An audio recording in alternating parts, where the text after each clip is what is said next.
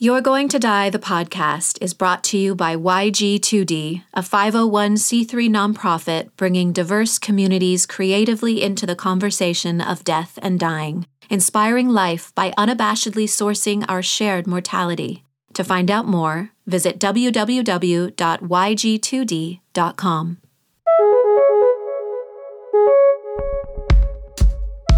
This episode offers the epitome of what I feel and hope is possible with this podcast, including having a guest that I sincerely and deeply respect, who's had an impact on me for decades leading up till now, and to have the kind of conversation with them that offers the realest, rawest, even most vulnerable version of who they are in the world, especially in the context of mortality. I love it and I hope you do too. Hi,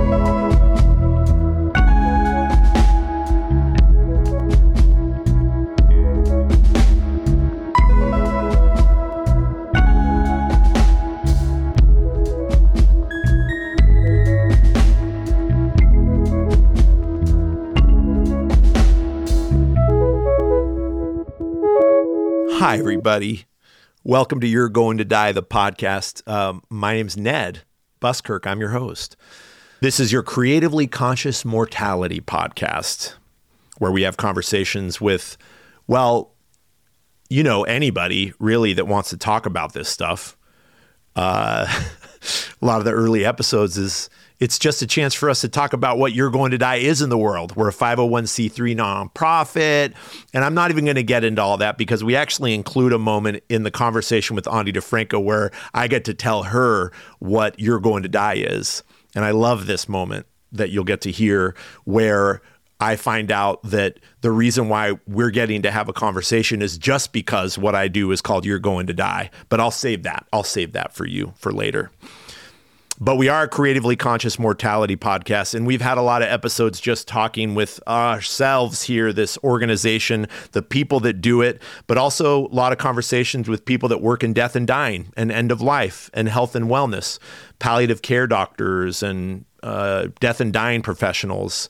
Um, and then this particular special conversation, if you've been listening for a while now, you know how much the artists matter in what You're Going to Die does. And so then that gets us to why this episode is special on like another level because it is that, but not only does it matter to have this conversation with Ani DiFranco for me organizationally in the ways that you're going to die and who she is in the world align and connect, but it's a personal thing. It's a huge deal to be able to personally get to have this conversation with Ani DiFranco and I, I guess I'll just say a little bit about that is that I, I was introduced to her music back in around 2000 ish by one of my dear friends from college, Mark Sitko.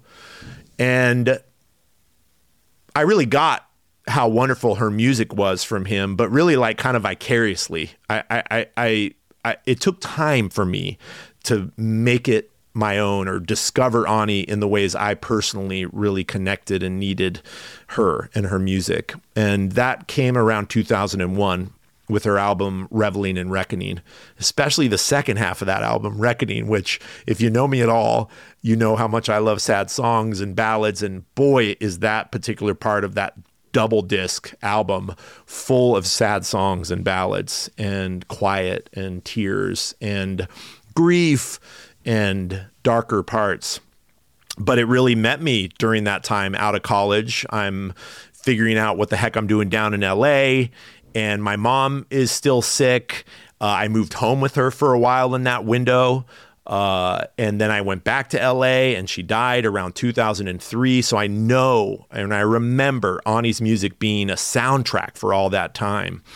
And, you know, I could say that to her. I said it, you know, she didn't say, no way, bullshit. But there's that little element of like, I don't say this to everybody, okay? It's not like every musician that gets on here, even though I've had uh, several conversations with some of my favorite musicians, I can definitively say Ani DiFranco is in the top 10 of all the musicians of my life, my favorite my favorite music, music that makes a soundtrack for my life, music that I that I grieved to and processed and found catharsis in and joy and aliveness back when I was just out of college, but then also the years after. Markers, songs that matched like my wedding and my love story and my losses and my mother's death.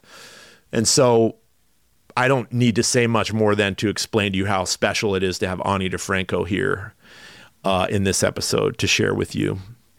So I'll say that much. Now, this is a special note for some of you die-hard Ani DiFranco fans, and it is a way to really articulate what we do and, and really what we need to do.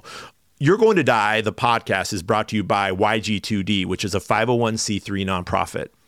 Well, we have a way for you to support what we do and to support the podcast. And I'm mentioning it now at the start of the interview for those of you that want the max amount of Ani DiFranco right now before you listen to the rest of this episode. If you go to our Patreon page, patreon.com forward slash YG2D, and you can check the liner notes if you want to get there. But if you want to hear this whole conversation, this episode all edited and cleaned up, is about 50 ish minutes of Ani and I talking. But the episode available on Patreon as a gift to our supporters is about an hour and 40 minutes. It's a lot more, and it was really hard to edit all that stuff out. So, just so you know, it's not just a bunch of like moments of weird noises with dogs barking that we had to cut out, even though there is some of that, which I like. But there's a ton more conversation that we had a hard time deciding what to cut out, but it made sense. You know what? We'll we'll make this available, but we'll make it available on Patreon. So again, go to patreon.com forward slash YG2D. You can click the link in the liner notes and go there and you can support the podcast for as little as $1 a month and more if you're able. But know that you're not just supporting the podcast, but you're supporting You're Going to Die and all the ways we're in the world with our prison program, our hospice program, and all of our events and our grief workshops, all the things. But while you're supporting what we do, you're getting sweet treats like double the length of an Ani DiFranco conversation with me, Ned, just sweetening the deal. So go to patreon.com forward slash YG2D and become a patron today. Okay, I just need to kind of slow down. That was a lot. um, I'm obviously excited, feeling a lot about this one. So, if you don't know who Ani DiFranco is, well, first of all, read her book. Yes, she has a New York Times bestseller. It's her memoir. It's called No Walls and the Recurring Dream.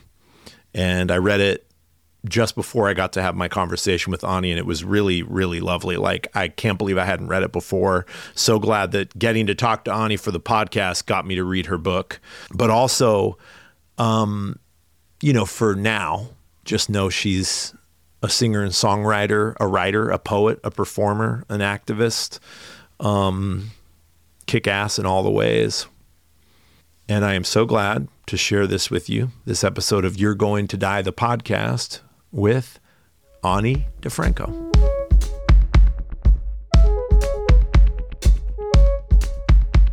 You know, forgive me, I actually don't know anything about your work. Uh, That's okay. I'm just here talking to you because I just saw the title of your, you know, I mean, I know the most very basic thing. And I was like, yes, I don't know who this crazy person is.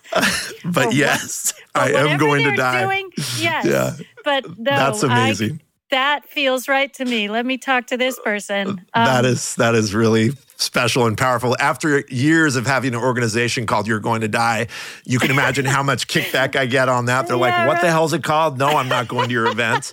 But First it's of fun. all, you need a new name. exactly. it has come up.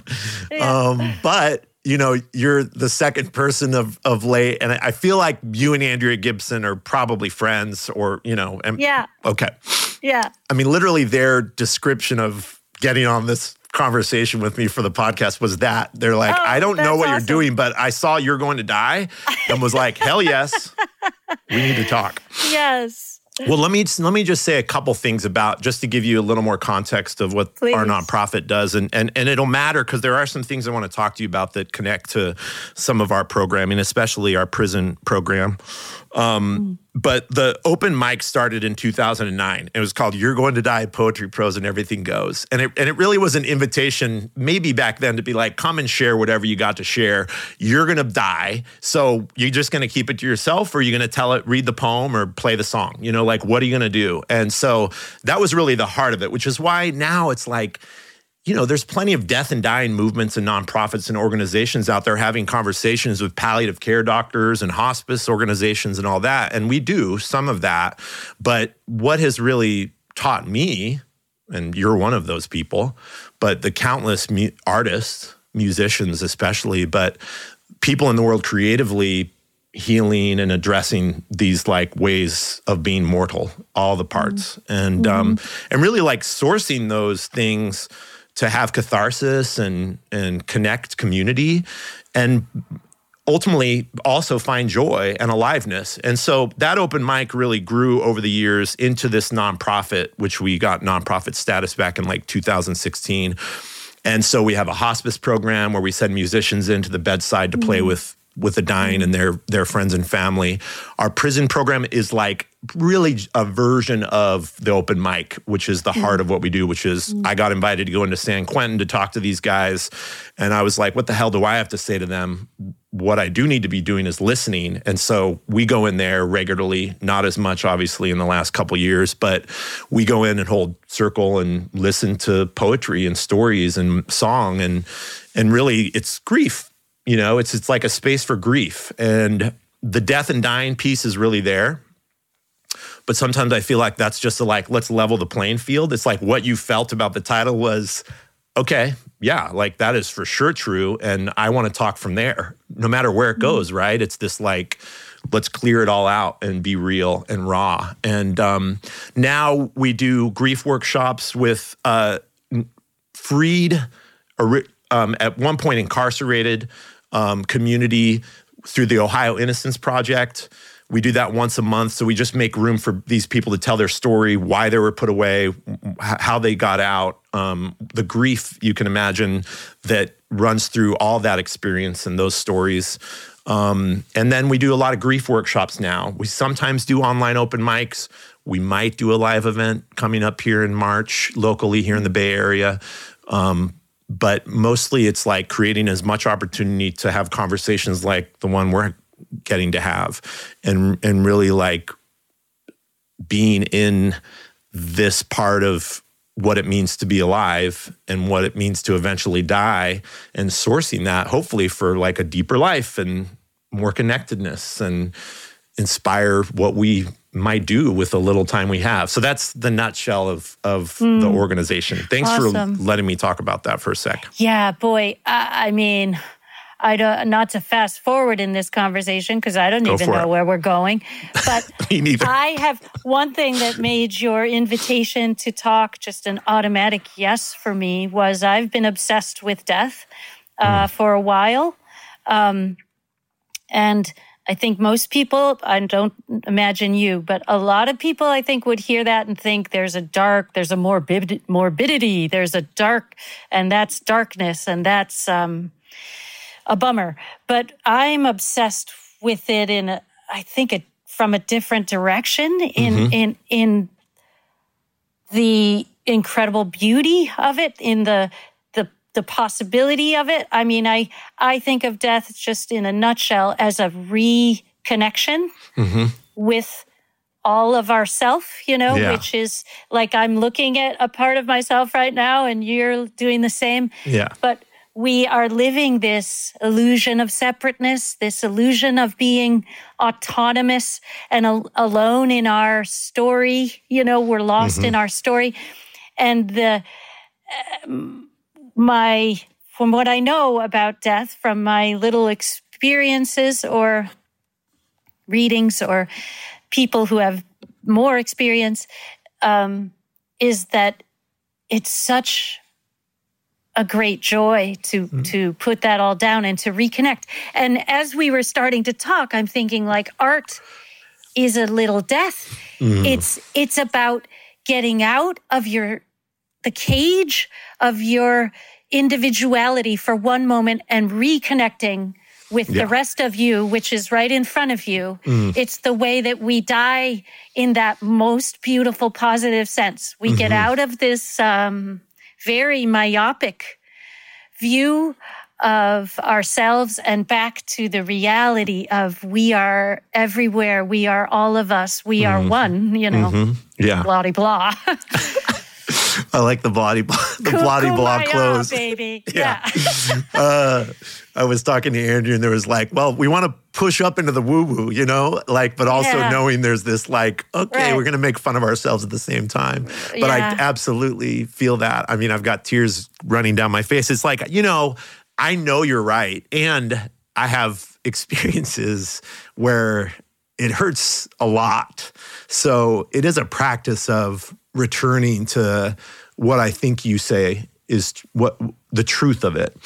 And and knowing that like there's a limit in just staying in how it's hard and scary and even acknowledging like our limited like perspective in consciousness and mind sometimes is really like getting what you just described and the beauty of it i mean i know you have experience with loss and i i would like to because you said it i mean i wrote it down about your dad's death that you said and you told you said this to him whether you said it whenever you said it but you mm-hmm.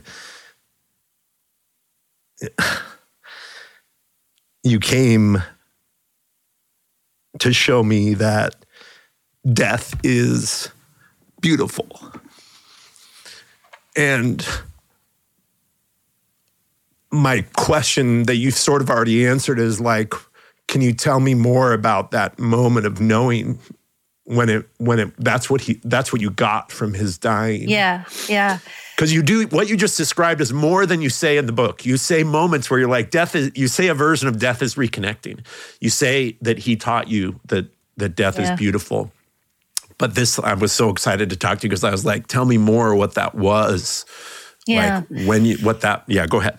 Yeah, well I'll just I'll sort of paraphrase the the little part of the book for people who don't know the book. Um yeah, my dad died, I don't know, I was mid 30s and um I was not in the room with him. I was in my house a few miles away. He was in a nursing home I had been spending days with him because he was deteriorating quickly. And so I was so, so lucky to spend the last number of days like just laying in bed with him and holding him like um and then you know it's time for me to go home and visiting hours are over and i go home and i cry and i stay up all night and i obsess and i I'm freaking out and I'm full of resistance and I'm full of fear and sadness and um and I was doing just that. I was I was just just throwing energy into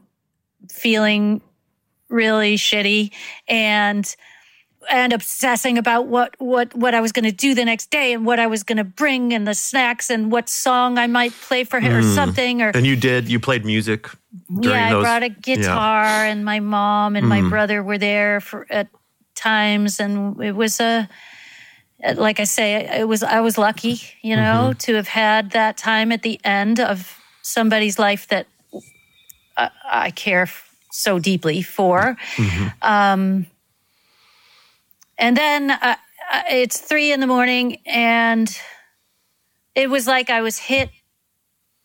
I don't know by a uh, just a, a hair dryer to the face, mm. a hair dryer of the deepest calm and bliss. It mm. was sudden, mm-hmm. and it was this wave. It was this whoosh. I mean, I swear, I, I think I said in the book, I think I almost went to my knees. I may have. I don't, mm-hmm.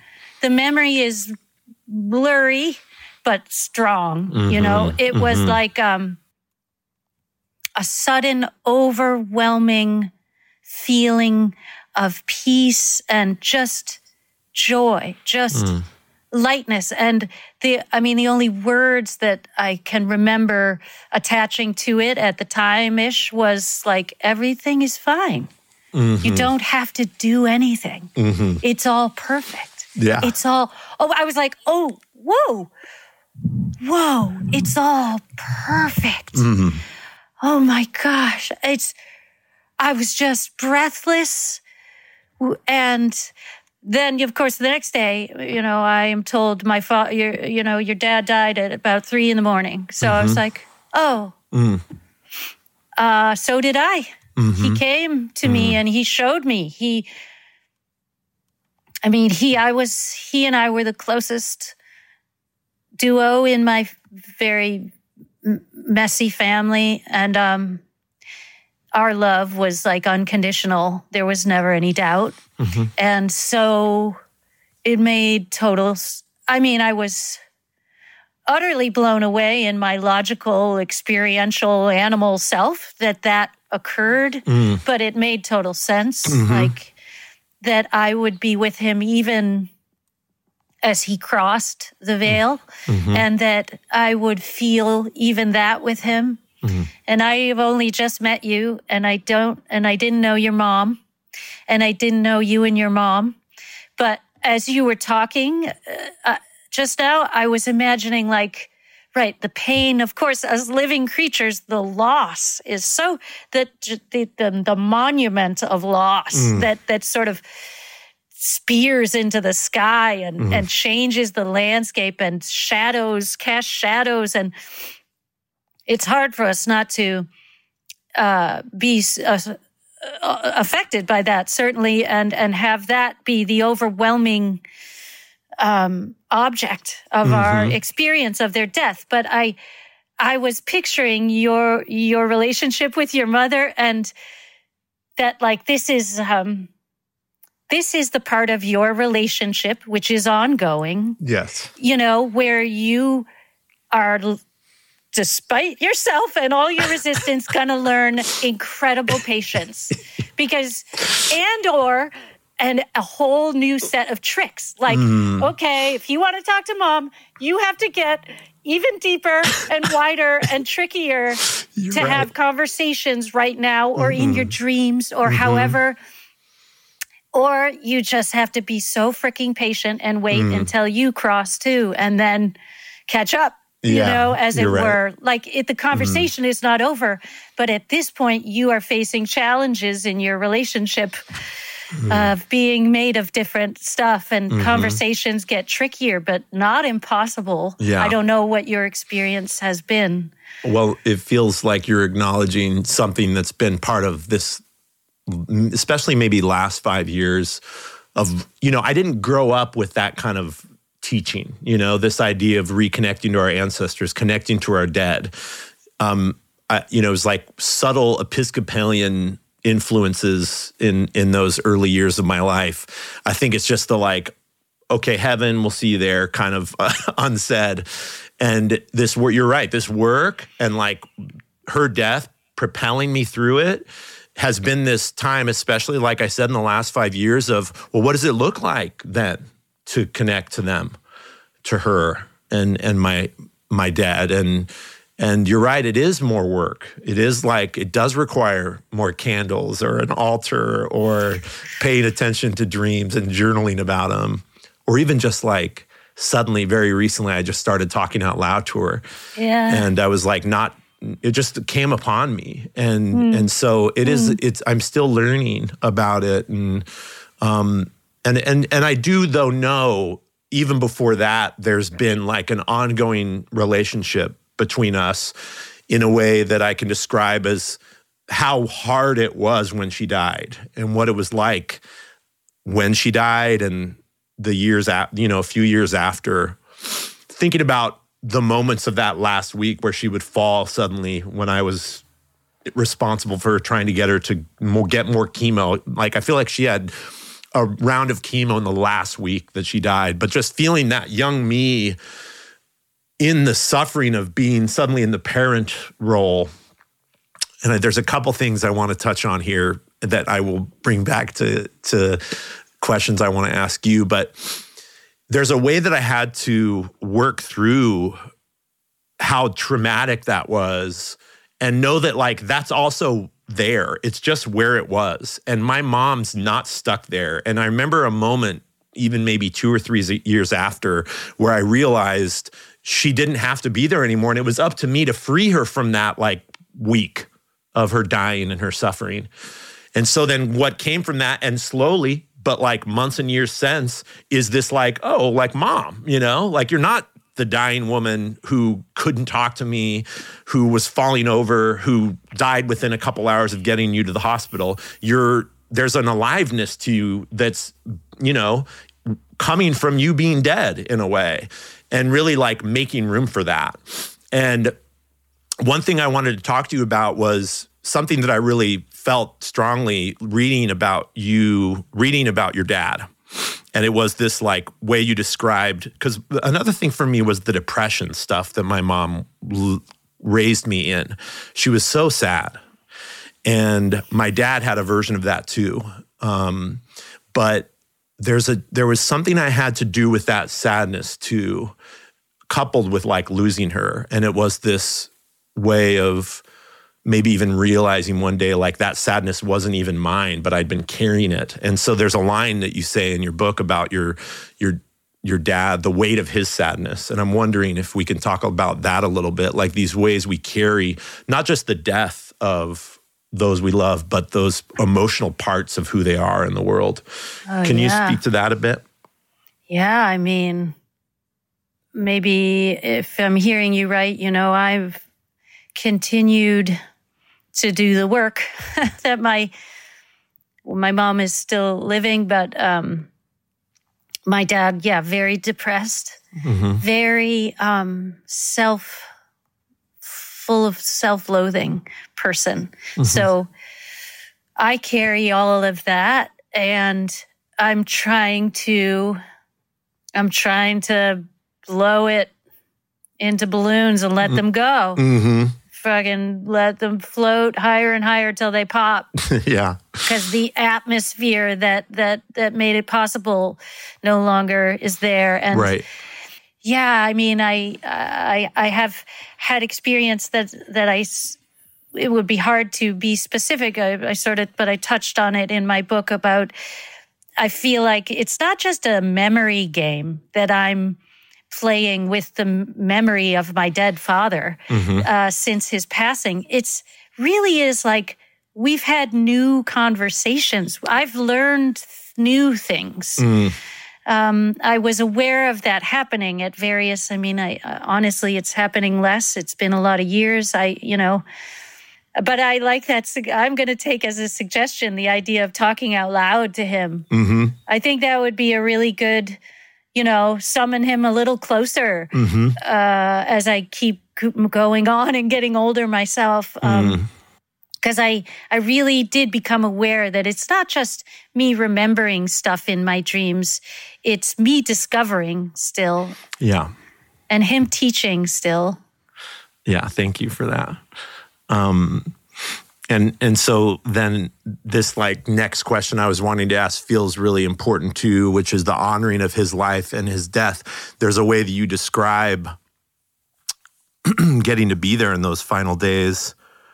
And in a way, like I'm paraphrasing, but the honor of that time and it being beautiful. But like, I think you literally say something about wiping his butt, and that like, there's a way that that struck me really profoundly because of the contrast it is to how we are in our culture around dying, that there's a wish or even an unconscious inclination to like put the dying somewhere else for someone else to take care of them. And um, but that that there is something in that like even our like how we are with potty training. You know it's the same thing. It's like that shift is part of the transition. It is part of the arc and the cycle. And that i'm wondering did you know then you know like were you like i'm going home. I'm going to be there uh, or was it that you just had to? And so then it was the discovery of what it meant. Uh, what was the relationship to that his dying in that you were able to be there in that way and know that it mattered like that? Well I mean, if you want to get really real, let's do this. I, I will, I will do you? tell you. Yeah. okay. In case in case we were holding back up till now. Um, I focus on those last few days because those were the days that I was really there. Um, my dad started a long, long, long gradual off ramp for 20 years. Mm. So when I was in my 20s, I mean, he had me when he was 50. By the time he was 70, he was quite old and mm-hmm. he was going into assisted living and then a nursing home. I don't even want to know. I literally don't know how many years he spent in a nursing home. And I think if I did know, it would just be another thorn in my mm-hmm. brain and my heart. Mm-hmm. It was, you know, the whole circumstance of there was no support system. There was no uh, circumstance conducive to caring for him in his old age. No people who could put down what they were doing long enough to do that and dedicate. And I, of all people, his person, you know, me and my dad, what did I do? I chose to move through the world in my 20s and and then early 30s and become myself and dedicate myself to my art and my mission and my story. And I didn't care for him. And I would come home from tours, you know, on my, I was just always traveling, always working. I came home from tours now and then, and it was a struggle. I thank my friend Scott uh, throughout those many years when my dad was in the home for f- forcing me to go to the nursing home because the heartbreak. Scottwood. Yeah, mm-hmm. it. I, I I love my dad with everything. I uh, in my being, and to go and mm-hmm. and you know acknowledge where he was at and that I wasn't there for him in mm-hmm so many ways um, was really devastating emotionally. But I would show up in my in between tours and mm-hmm. I would walk in and he'd be in a chair in the hallway, lined up against the wall with all the old people in the chairs lined up against the wall. And it was, you know, that that was so that was as hard as his his dying and and then some by mm-hmm.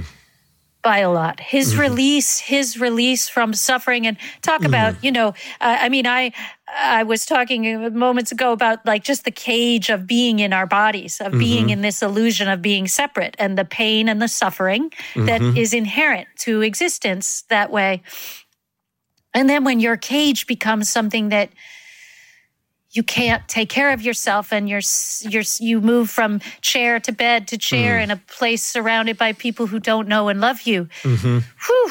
Mm-hmm. Okay, now yeah. that's your existence of uh, you know your your experience um, in this life. So the release from that was blissful just mm. in and of itself for mm-hmm. both of mm-hmm. us. But I don't even know what I'm saying. But uh, yeah, I mean, I, the reason that I like to talk about those last few days when I had the the wherewithal to stop a recording session I was doing in LA with a lot of people that I was paying a lot of money and the schedule that I was thwarting by leaving and the plans and the you know uh, when I got the call from my brother, you know, dad's not doing well, it was just and luckily I was surrounded by the, these people, these musicians, and and who had just said, "Go, mm. go." Mm-hmm. And I was like, because I was like, should I go? And they're like, uh, yes. yeah. You know, yeah. I mean, yeah, it takes how, that sometimes. right. That's how in my oh yeah mission I mm-hmm. was, and he never, you know, and my dad gave me the gift of yeah. being of inventing myself and being me in the world and discovering what that was totally. and what that could do. Because every time I saw him, he was thrilled to see me, and yeah. he never was there a guilting or a mm. pressuring me to mm-hmm. drop my life and do his, or you know, he he never. So uh, anyway, yeah. Uh, his his decline was very long. His I, I think his death was slow motion. You know, mm-hmm. um, you know, uh, so that made it, that was the hard, hard part mm-hmm. for me. Yeah. And so then to even get that time when you did go home and honor all that and and make up for it. I'm not saying you were made you should have made up for it or were, but that you felt like it, you know? Right, um, right. I guess that's what I wanted to say is I have so much empathy for people who have guilt or have shame or heart or just mm-hmm. a, a, a, something a, a, wish that they could have and and who never get to repair a relationship with a parent or a, loved one before they pass mm-hmm. over who you know I feel like yes those 3 days at least I felt like I was there for him in an important moment. Mm-hmm. And that was an incredible gift for me uh, yeah. that not everybody gets. No. Sometimes their loved ones die and they're far away, mm. you know, mm-hmm. and that, you know, so I had those few days and, um, you know, that was my, my, one of my great gifts from him. Yeah.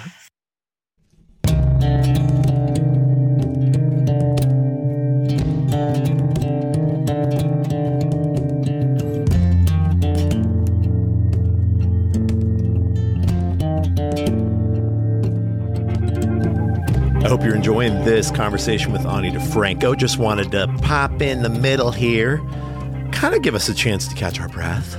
I'm certainly needing to do that a lot with this episode as we put it together, piece it together.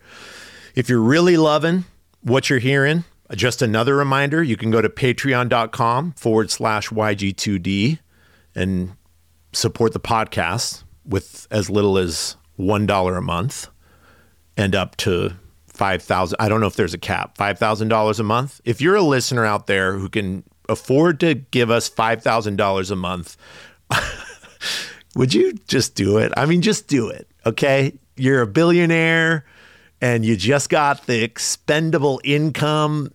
Like I would, how crazy would that be to have someone come in and be like, "Here's five thousand dollars a month." Okay, if you're not that category, one hundred dollars a month. Like, who are you? Are you that person? Support the podcast and you'll get a treat right away, which is the hour and 40 minute length conversation between Ani DiFranco and yours truly. Uh, again, go to patreon.com forward slash YG2D. You're not just supporting the podcast, you're supporting the nonprofit. You've heard by now me talking to Ani about the prison program our hospice program, our grief spaces. There, there's so much that we're up to that needs support. We're not just Jason Bateman and Will Arnett and, and, and Sean Hayes. We're not just smart. I'm sounds like I'm slandering them.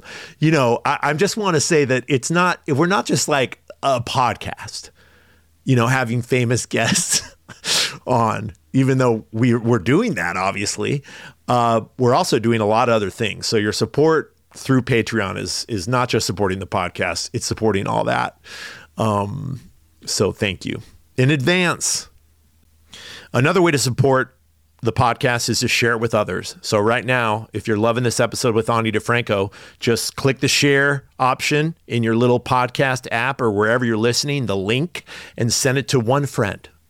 Just one friend. It's all we ask. You have no idea how much the word of the mouth, the word of the mouth helps spread the podcast around the world.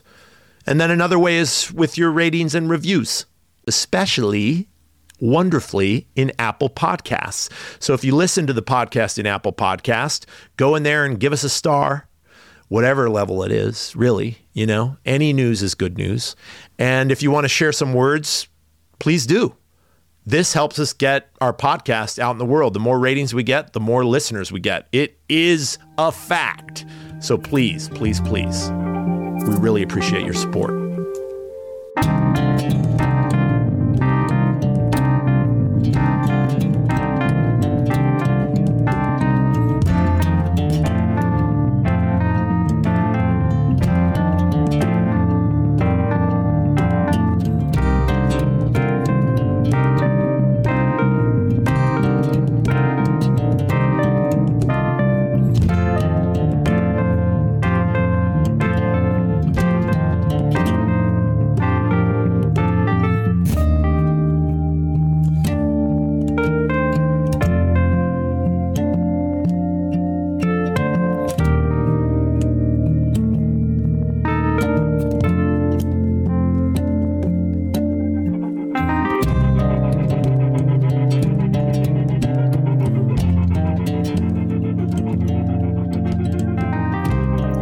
The ideas, like uh, all, all, all, of of oh she's sick and debilitated and she's not herself, or she or oh she's dead and I'm alive, or she. It's that's just uh, your perception. Yeah, yeah, totally. And, and just right like, here. just right, and so maybe there's many other truths parallel. You know, I was thinking of like my father's decline. Part of it was dementia. You know, mm-hmm. so and everybody else was very um, upset about this that he would confuse people or forget or you know he would talk to me like i was my mother or like da da da da or mm-hmm. you know and and oh he's gone he's lost he's you know but my experience of my father was that he was uh, uh, very emotionally present even if he was addressing me as my mother or uh, you know, I think I said some words oh, to that yes. effect in my book that of all my family, my crazy family in the room, I felt like he was more emotionally present than the mm. other people who knew everybody's name yeah, and right, how old exactly. they were and what the relationship, exactly. all these ideas, mm-hmm. right? All these ideas about what these spirits are called mm. and and what their relation and it's like that's those are just that's just stories mm. You know and and really i felt like my father and i connected. I didn't I, I, I felt like I was I was actually pretty good at dealing with the dementia game because none of that mattered to me. Like I felt like I still feel you, you still feel me. I think we're still communicating much clearer than actually me and some of these other people. yeah, totally and he, and death could be put in that category too. Mm. It's like I have this idea that oh, yeah. you're dead and I'm alive and da da da. But that's you know um, maybe not important as important as it looks. Um, yeah, it's like you say. You talk about the respect that we need to have for grief and suffering, and our grief and suffering, as a starting point. Just like the window that grief offers. I'm using these yeah, are your words. Yeah, these yeah, are your words. Grief is a window. That's literally that's your words, literally. Mm, yeah, yeah. I mean, I the other day I was talking to a friend about another friend. Uh, uh, this other friend is female and menstruates, mm-hmm. and um, and I was we were talking about the problematic aspects of this other friend and how sometimes they can be adversarial. They can stir the pot. They can create things. And I said, yeah, I mean, I feel like it's just a sort of a monthly occurrence, you know, that this shit stirring happens. And this other friend kind of like looked around, make sure we weren't being micro mic'd or filmed.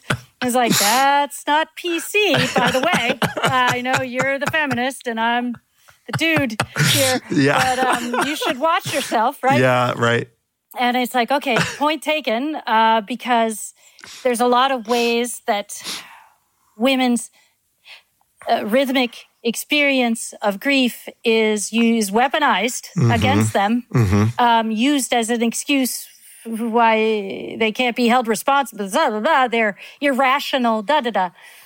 So it is a very complex and nuanced recognition. Mm-hmm. I think that we need that to have. I mean, I sort of tried to get into it in the book. I think that, that yeah, that's where that reading, line comes from. Yeah, right. The grief is a window, like PMS. I want to call it the window um, mm-hmm. because while it, it, it, because until we respect it um, we're we're going to always be victims of it. All of mm-hmm, us, mm-hmm. all of us, mm-hmm. male, female, in between, this, that, the mm-hmm. other, and then some. Mm-hmm.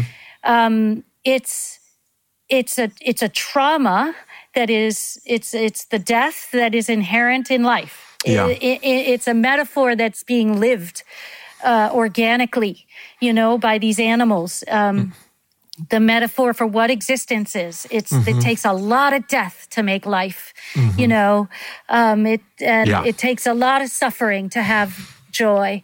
So, right, yes. um, acknowledging that and and and what it means to um, be on in the hot seat of of that type of it, and you know this kind of thing. I think it can't be ignored. It, it, it, this this idea that there's no difference between having ovaries and not.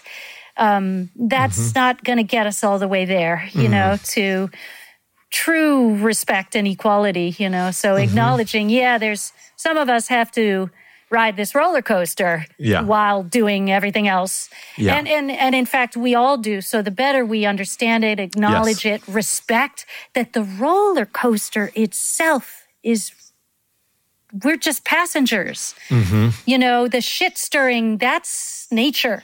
Mm-hmm. Stirring, that's nature going, look at the darkness, look at mm-hmm. look at where everything's blocked, look at what's locked up, look at what's mm-hmm. unfair, look at what sucks. Face it, face it now. Feel it, feel it deeply.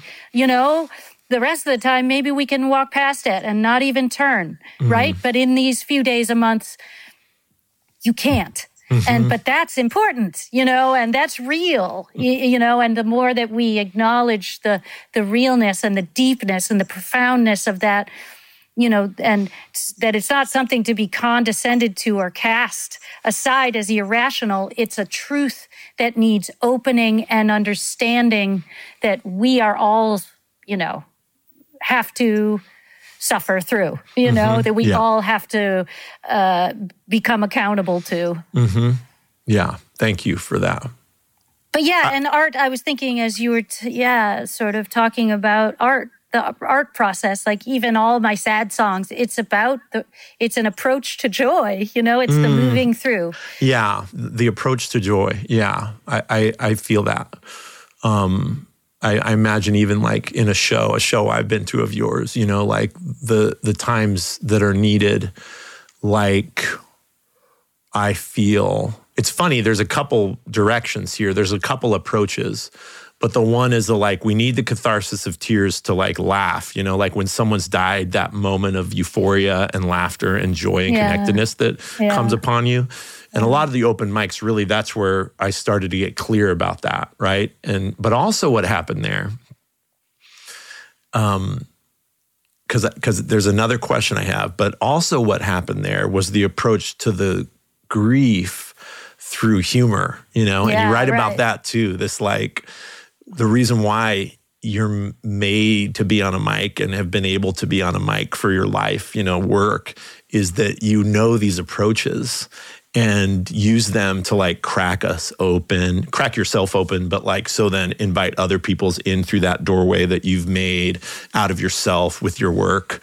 Um, and I love that you do that. You acknowledge that in the book too. Where I was like, oh my God, like you're describing, you said this earlier, and I'm absolutely will take it the the like way we are parallel with some of how we've been in the world and the way you describe in Utah Phillips you know this idea that like to get the shit in there for yeah. people to take the shit. You have to get go through these you have to do use these approaches, you know? Yeah. Sometimes it is the like I'm cracking open so vulnerably. You know, I think the song I'm thinking of of yours, I'm, I can't remember the name. You end, you end the book with with words, uh, the words of it, the like.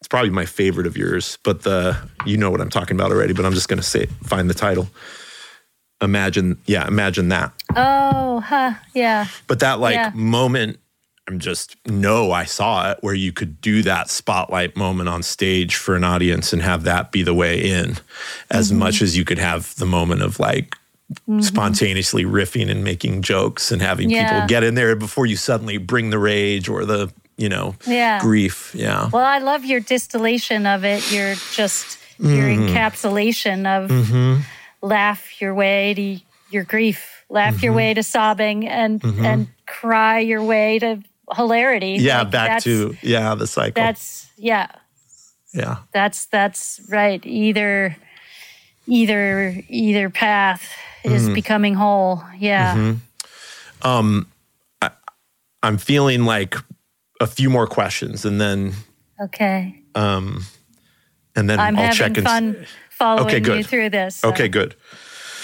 Um, and I do. I, I just yeah. Okay. Um, one thing I'm wondering is, you know, I feel like the last five or ten years, especially the last five years or so, there's been this time of my life. To be fair, when I ask you this question, like I don't know when it dawned on me it's been a years, a little block of years where it was like understanding some of these uh, details and and like um, just understanding the process of what it means to use space and community and connectedness and creativity to like heal, you know, and mm-hmm. and and create medicine in a way. Yeah. And I'm wondering, like, do you and you could just be like, that's, I don't know, decades. But like, is there a window of time where you really were clear that what you were doing with your music was was connected to so much of what you say in the book? Every time, like I said, you mention a segment of making songs, there's this like, this is about the wound, you know, this is about dealing with the grief. This is what you do use music for. Do you remember when that crystallized for you and maybe who influenced that or if it was like this stretch of your life where it was like that's when I really got that's what was going on, in, at least with in some way with your music. Yeah. Is that a fair question? Um, yeah, I mean, just really early on, back yeah. before I can remember concretely. I think.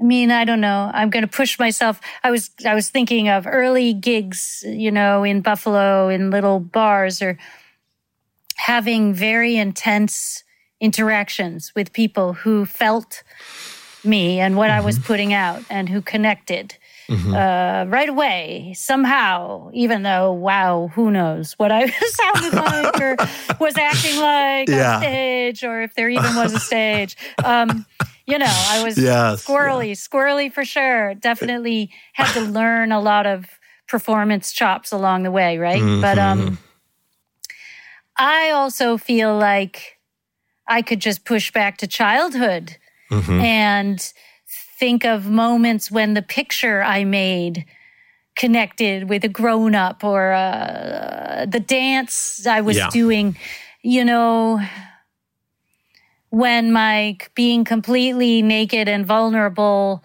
connected with the naked vulnerableness of somebody nearby. Mm-hmm. You know, mm-hmm. like I just feel like that's why I was just fixated on art.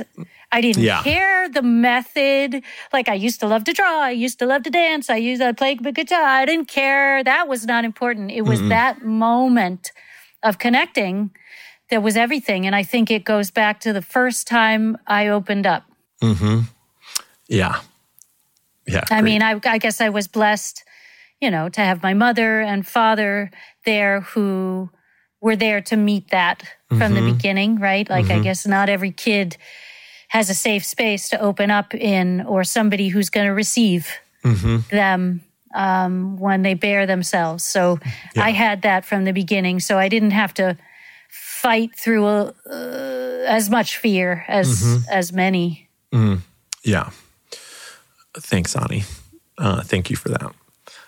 Um, and for just knowing that. And so then that, that another moment of like that that little girl would know that and keep following that compulsion and what it would mean to so many. And and I really mean that. It's just like and and I mean it from getting it you know like getting my version of what I've gotten from you. So um so thank you for that.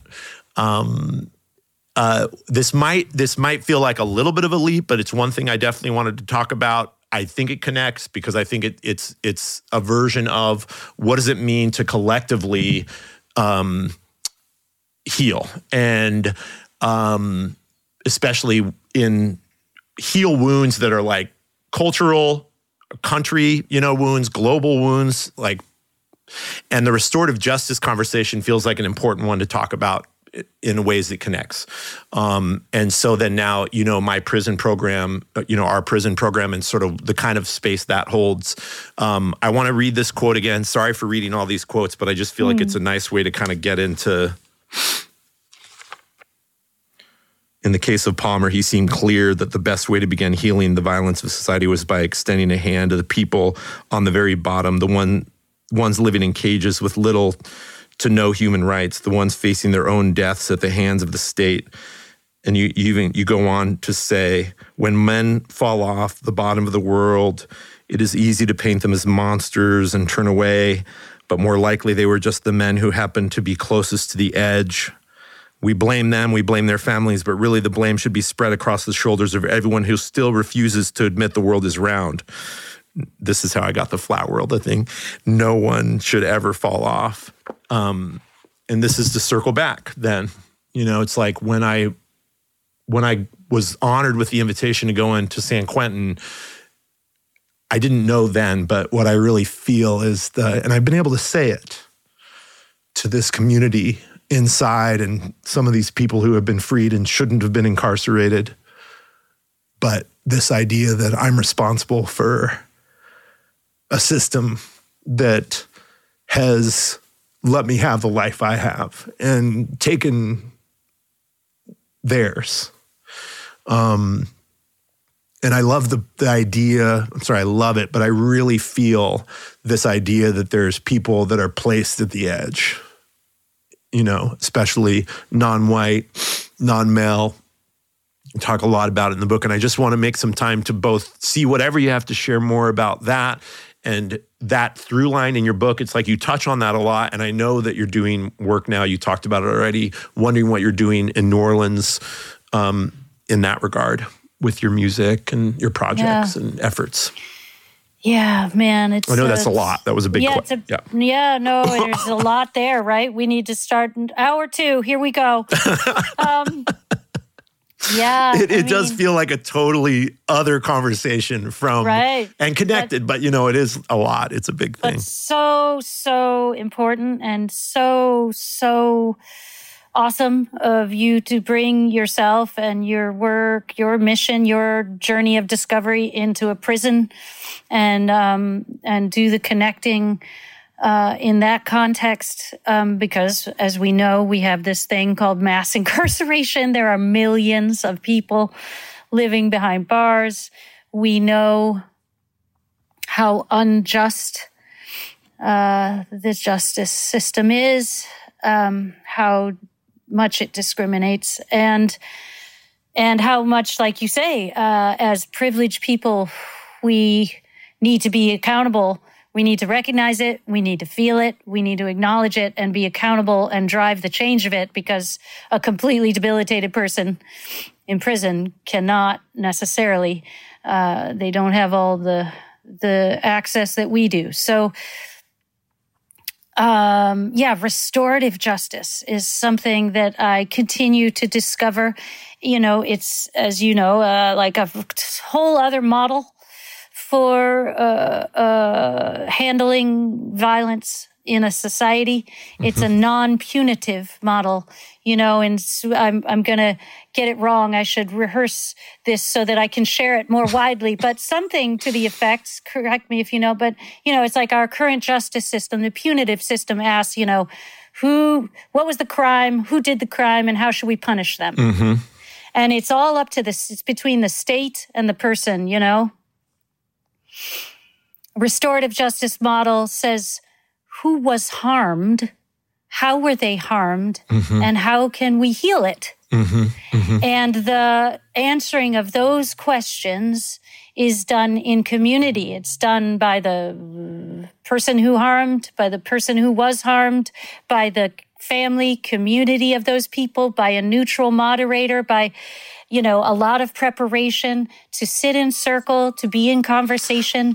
It's, it's an, you know, what very few people know who don't journey into this world uh, and who are not forced into this world, who don't stumble or uh, end up there. This world of incarceration and um, punitive justice is that, you know, something that Palmer really taught me for the mm-hmm. first time and that I continue to learn more and more deeply is that the trauma of doing an act of violence. You know, it's how it's like we're united in song, whether you're the singer or the listener, you mm-hmm. are, you become one in the song, right? Mm-hmm. It doesn't matter which part role you play. Mm-hmm. It's a thing that that envelops you yeah. and violence is that way mm-hmm. and and and the perpetrator is also harmed the perpetrator, it's hard to say this because we get so angry and so hurt, of course, by acts of violence.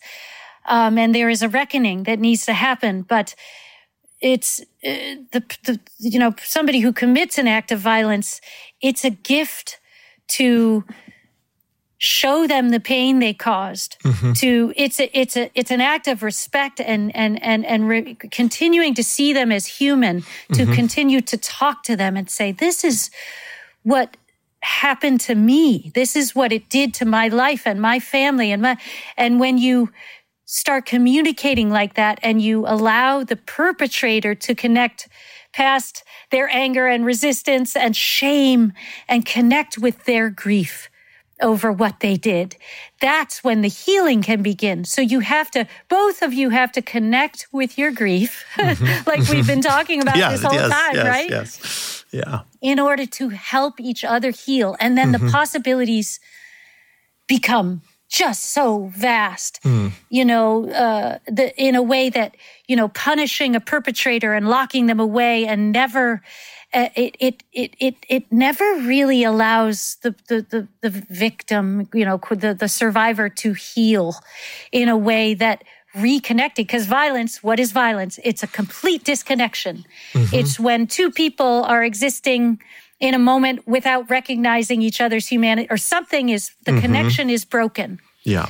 The empathetic connection. So re you know to to to solder that connection back together is to transform it is to heal for mm-hmm. for both parties um, so restorative justice, I think, really is the way out.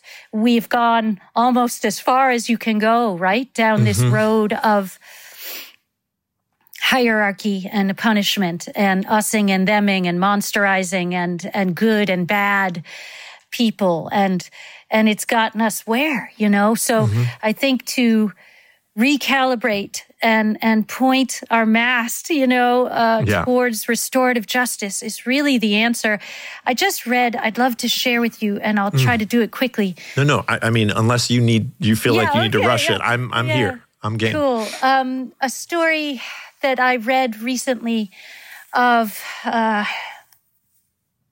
you know, just to to paint the the the the the the, the look of the story, you know, the look of the identity and the story that that was supposedly unfolding.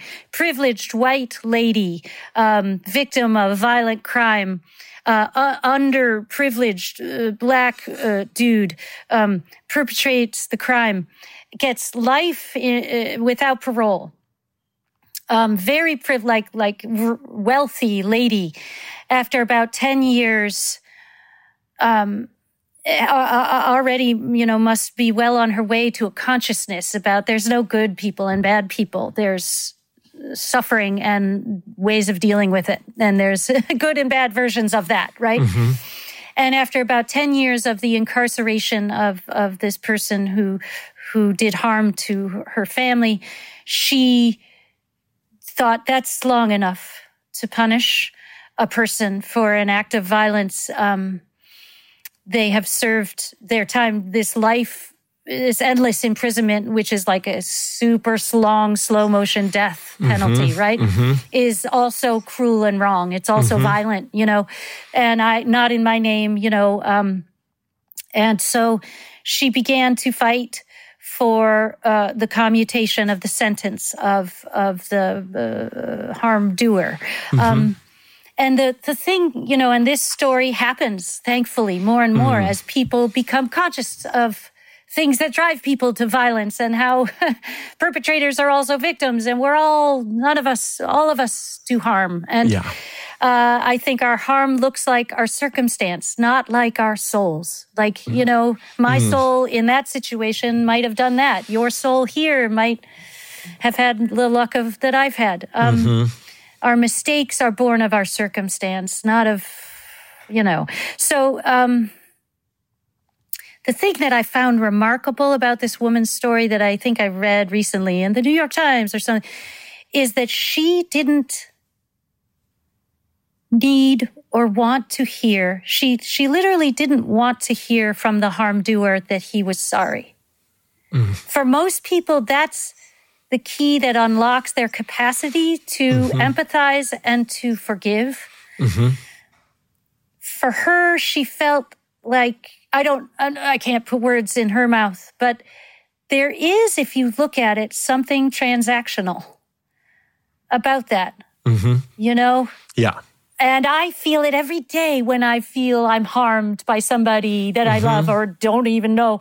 And if if only you would say you're sorry, then I could get over it. Yeah, the conditionality. The yeah. conditionality of mm-hmm. first you say sorry, then I then I can you. soften. Yeah. Right. Yeah. Then I can go back to being compassionate towards mm-hmm. you. Right. Mm-hmm. And there's something even slightly flawed in that process. Mm-hmm. Right. Yeah. I mean, of course we're not all so perfect as to, but I found it so remarkable that this woman, and she said, I don't want to make him have to lie.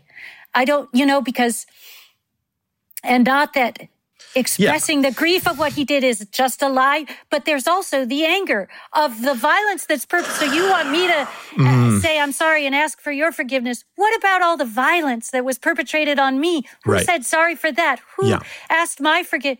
You know, it's so hard to do that as a one-way street, and so and these things are all equally and and simultaneously true. So mm-hmm. so like let's not even go there. Mm. Let me just let me just forgive you, mm-hmm. you know, and that like totally.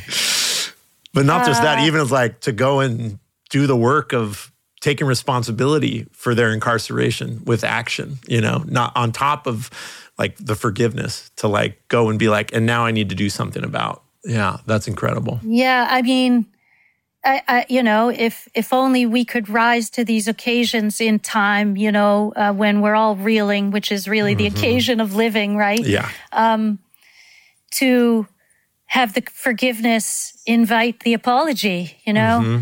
I forgive you. You're a worthy yeah. human being with love and possibility, mm. and you have value. Mm-hmm. Oh, thank you. And mm-hmm. by the mm-hmm. way, I'm so sorry. I mean, know? that's like, that's that's that makes sense. You know, like the forgiveness is the like salve or the the cracking open or the like extreme vulnerability or yeah. generosity so that, that, that it changes really, yeah. things, changes people, you know. Right. It's like I'm willing to go all the way through the anger to the essential event which is grief. Mm-hmm. I am I am I am I am in grief. And of course, we, we turn this into secondary and tertiary emotions and then we direct them outward, you know, mm. but I'm willing to sit in the primary emotion mm. of pain with you. Mm-hmm. And, you know, and, anyway, the restorative justice process is, it's such an imperfect process. You know, it's so hard mm. for people to get there. But whichever, whoever takes the first incremental step or shows the crack that the light can come through, we can get there, mm-hmm. even after incredible violence towards each other, mm-hmm. incredible harm that we do towards each other. I seen it happen yeah. with very specific events and very specific people. I'm working on a musical now with um, that involves the story of a uh, a crime, a very mm. violent crime, and a restorative justice reckoning, and a and then a unifying of the victim perpetrator, quote unquote. Mm. And I think in it lies the template for the whole society, because. As we know, there's these systematic, historic cycles of violence. And to get to the primary emotion of the pain and to get to the transcendent energy of forgiveness and coming back together to reform the bonds that have been so broken by mm-hmm. these wrong teachings and wrong cultures and that's the that's the stuff that's mm-hmm. the stuff that's going to get us out of here and mm. so in the restorative justice process as imperfect and you know stumble and not always working not mm-hmm. everybody can make themselves ready for that moment um, and live it in this life. Um, but uh, that's the, the, you know to to focus on that process and to try and apply it exponentially in our society. I think that's the stuff mm. That I am with you that we we must focus on together. Mm. Yeah, yeah. Thanks. Um, Oh, thank you. I, I feel like I'm po- po- post- postulate. I don't know. What am I doing? I'm pontificating. yeah, all the all the paw words. Yeah. but, uh, um, no, it was so good. So good to hear all that. Thank you for that. For uh, this conversation, we'll just have you back for like parts, part four, part five. Yeah, yeah. cool. I'm not even talking about going to New Orleans and like what it means to be Ooh, in city yeah. grief and like yeah. what's happened, you know, and and why you would choose. But so, I, but I'll leave that for another time. Um, I hope this, we do have another time. I, me too. Um, thank you so much. I keep I wanting to tell you that like you really have to believe me that when I when you describe like your experience with Prince in the book, like how it felt to be with them and like creating and the honor of that, like really. Mm. That's how this feels. Uh, and I have these moments of being like, ah, look at us humans. Like, this is such a fucking cool conversation. And suddenly I'm like, holy shit. Like the last time I was with this person in person, they were on stage in front of like thousands and thousands of people. And I was like in the audience, you know? And just that back and forth of feeling the comfort that I'm feeling with you and the mm. meaning of this conversation. And then also just the like suddenly like, you are, I am just like in awe and you're so important to me in so many ways in my life. So this has been so special. Thank you so mm. much. Well, it's my pleasure, absolutely. Mm. thank you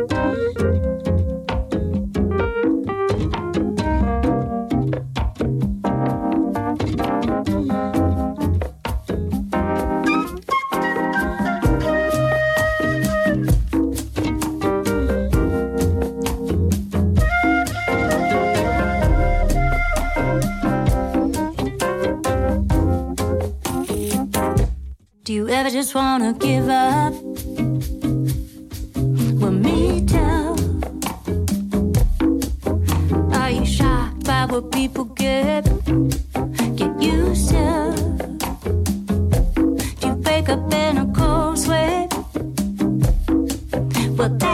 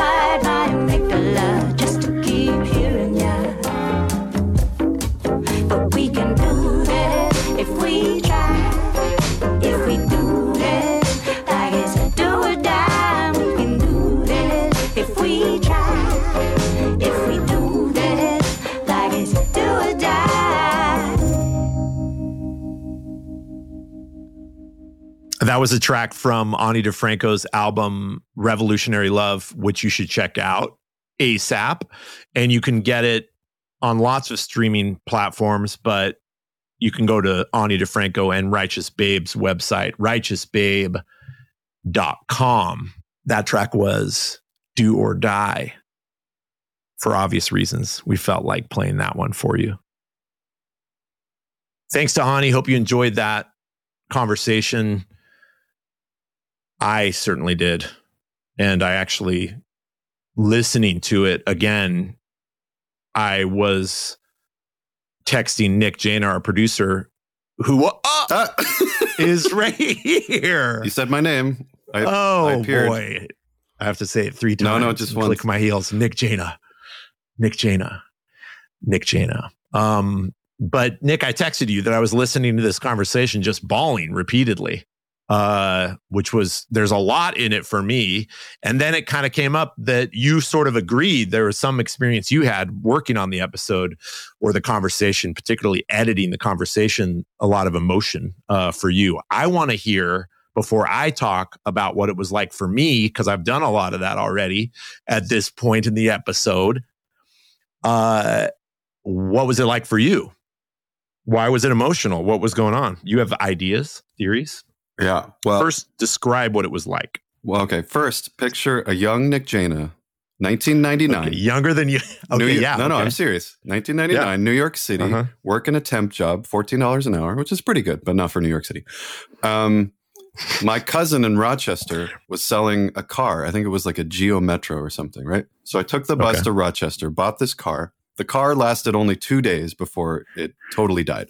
I had two days wow. of a car. Two and days. One of those days, I drove to Buffalo and looked up the Righteous Babe offices, which you know I didn't have a smartphone then, so I probably went to a phone booth, like looked in the the yellow pages or white pages, and went right. to their office and kind of shyly lo- loitered around, and then like went up and said, "Can I have a tour of your offices?"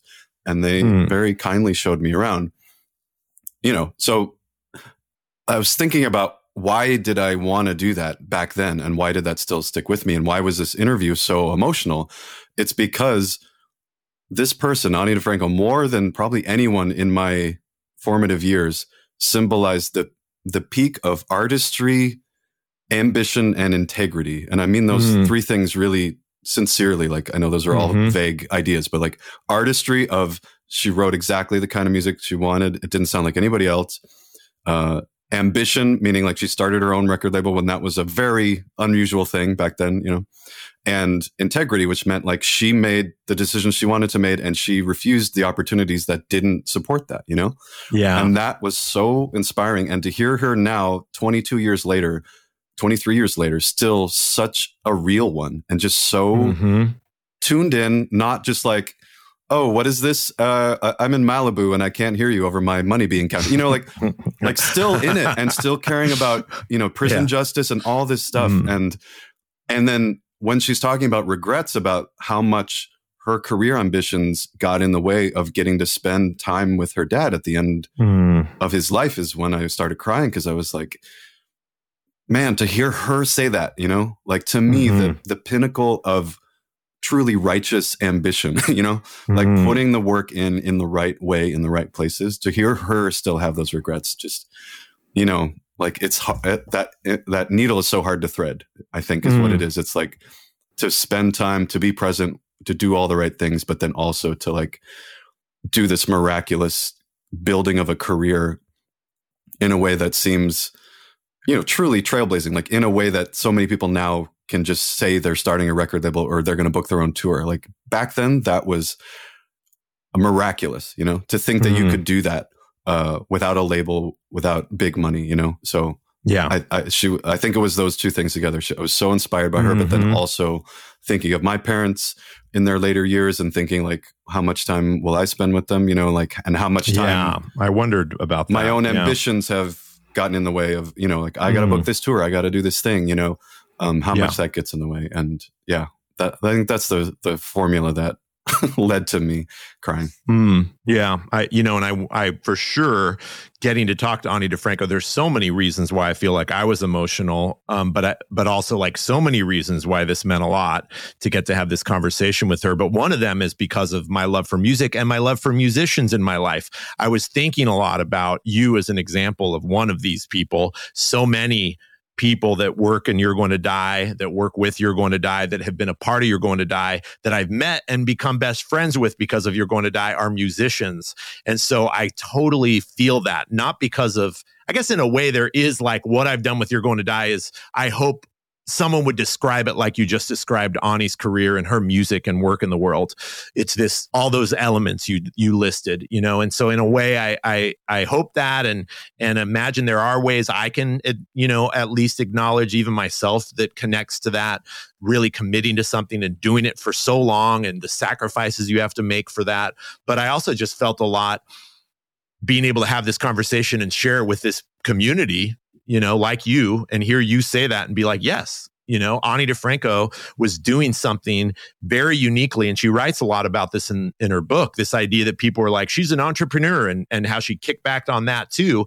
But that somehow people were trying to get at like, you're doing music and your own music and the music you want to do in a way that you just are going to get it done and not dependent on some other big uh, contract with a recording, you know, label, whatever it is. Like this is yours, and even to look up her website and have it be Ani DiFranco and Righteous Babe, like that's the thing. And on the cover of her book, that's the picture. You know, her like stance with her fists kind of kicked in the air. Yeah. Um, yeah, really that, you know, like what you're describing is one of the ways I feel a lot and emotional about this. And then of course, some of what I've talked about already, this the meaning of what it was what it was like to have this conversation so wild to me really. I mean i just got to say it. To go back to 2001 ish where i really got introduced to ani around then you know give or take a year or two and reveling and reckoning being the the album that i fully gave myself to loving her and her music and seeing a show uh, months before 9 11 uh, at Universal Studios Amphitheater. and then having that music, especially Reckoning, no surprise, the like sad half of that album being really my access point to her. And more than any of her music before that, even though I'd heard stuff. Um, and having that music really be one of the go-tos for me. And I joked with Ani about this. It wasn't a joke. I said she's one of my top 10 favorite musicians. And she was like, yeah, yeah, you know, say that to everybody. uh, and it's not, you know, it's like, but it's true, you know, and having that music hold me through my mom's last couple years of her life. And really, I know I listened to it a bunch uh, in the years following that death, and and so then all the other albums. Um, I had one of her songs on our wedding CD. You know, um, anyway, there's a lot that's that's woven through there for me, and I've just been so excited. I'm so just even being here now, like I'm just closing my eyes and relishing talking to you about this, knowing that our our closing here is that cap on something really significant, like a marker that has to do with so many different parts of my life that I love and that make me who I am. And so when I listened to the interview after not having heard it, you know, uh, all all these weeks after we actually had the conversation I, I just multiple times just so overcome for all those feelings. But then there is something like you described too and touch on with with what it felt like for you something true. It's the rawness there's something I really feel about her emotionally charged being and how she uses words, even poetically, lyrically, to articulate some of what she's feeling, but all very honest. And, and, and so then too, some of those moments for me crying, listening to this interview after having shared the conversation with her and, and really feel the effect of her in that way. And that it's sort of relentless for the 50 plus minutes that we have in this episode. Um, anyway, so yeah, I, I, those are all my things that were coming up. And, uh, it's nice to kind of like get here and cap it, you know? Yeah. Sort of little closure on this, that this feels like a milestone, but also like, you know, a me, a really meaningful one that connects to so many precious parts of personally and, and organizationally and community wise. Um, it's a lot getting this out. Yeah. So thank you for you, your work on this and, and getting, getting this conversation so dialed. Uh, I always say that, but this one particularly, I just feel like you held it well. And it's just such a good, like clean cut of so much goodness. Um, and just a reminder to you listeners, lots of reasons to support the podcast that you've heard me talk about a lot in this episode, but um, we also want to give back to you if you're able to to support us. And the Patreon uh, page is a good good way to do that. We put this conversation up in its entirety on the Patreon page. So you can go to YG2D's Patreon page and we'll put the link in the liner notes and become a patron for as little as $1 a month. And you can get content right away like that. Um, and this would be the first time that we're really sharing content, specifically like a version of the podcast that's just yours there. So please go there and and you know support us. And and one dollar is great a month, but you know imagine like five dollars a month. It'd be like you you know you want to take me out for coffee once a month this would be the way to do it. But if you want to do $10, it could be like you're paying Nick and I a couple coffees worth of money to support support just think of it abstractly. You are taking us out to coffee. Like we're hanging out right now having coffee together and you bought us a couple coffees. That kind of support every month. It matters. It adds up. Um, i love how coffee so, is just the only way people can communicate about value in the modern age. Like, i know i keep there is drink. It's like beer or coffee. This car you, is like you if you drink 10,000 cups of coffee a 16 ounce coffee. Um, anyway, yeah, please do. And know that when you do support us and the podcast, you're supporting the nonprofit. You're supporting our prison program. You're supporting our hospice program. You're supporting work in the world around grief and making space for not just community in general, but cancer patients and and our community inside, you know, all these things, all these ways I'm getting emotional. It's all getting caught up in my throat. I can hardly get my words out clearly. Anyway, you know how much we feel about it by now if you've made it this far in the episode whatever you can do, we really appreciate it. And again, thank you to Ani DiFranco. Thank you to the Ernest Becker Foundation. Thank you to Curacao Chocolate. Uh, we we couldn't do this without all that support, and we couldn't do it without presence of people like Ani in these episodes, making them rich and offering wisdom and experience of their lives for us to source and maybe use it to find a little more of the life we want or a little more of our aliveness here and connectivity. So th- thanks all around. And thank you, Nick. Yeah. Thank you. So appreciate Nice you. work. Good job. You too. Good job tracking down Ani and having the talk. Yeah. Work. Yeah. I mean, you know, just got to send that email and let you're going to die. the you're going to die threat do the rest. maybe that's part of it is these people are like jesus they're serious it feels like a ransom yeah she didn't admit she didn't admit that anyway thank you nick thank you everybody for listening until next time bye bye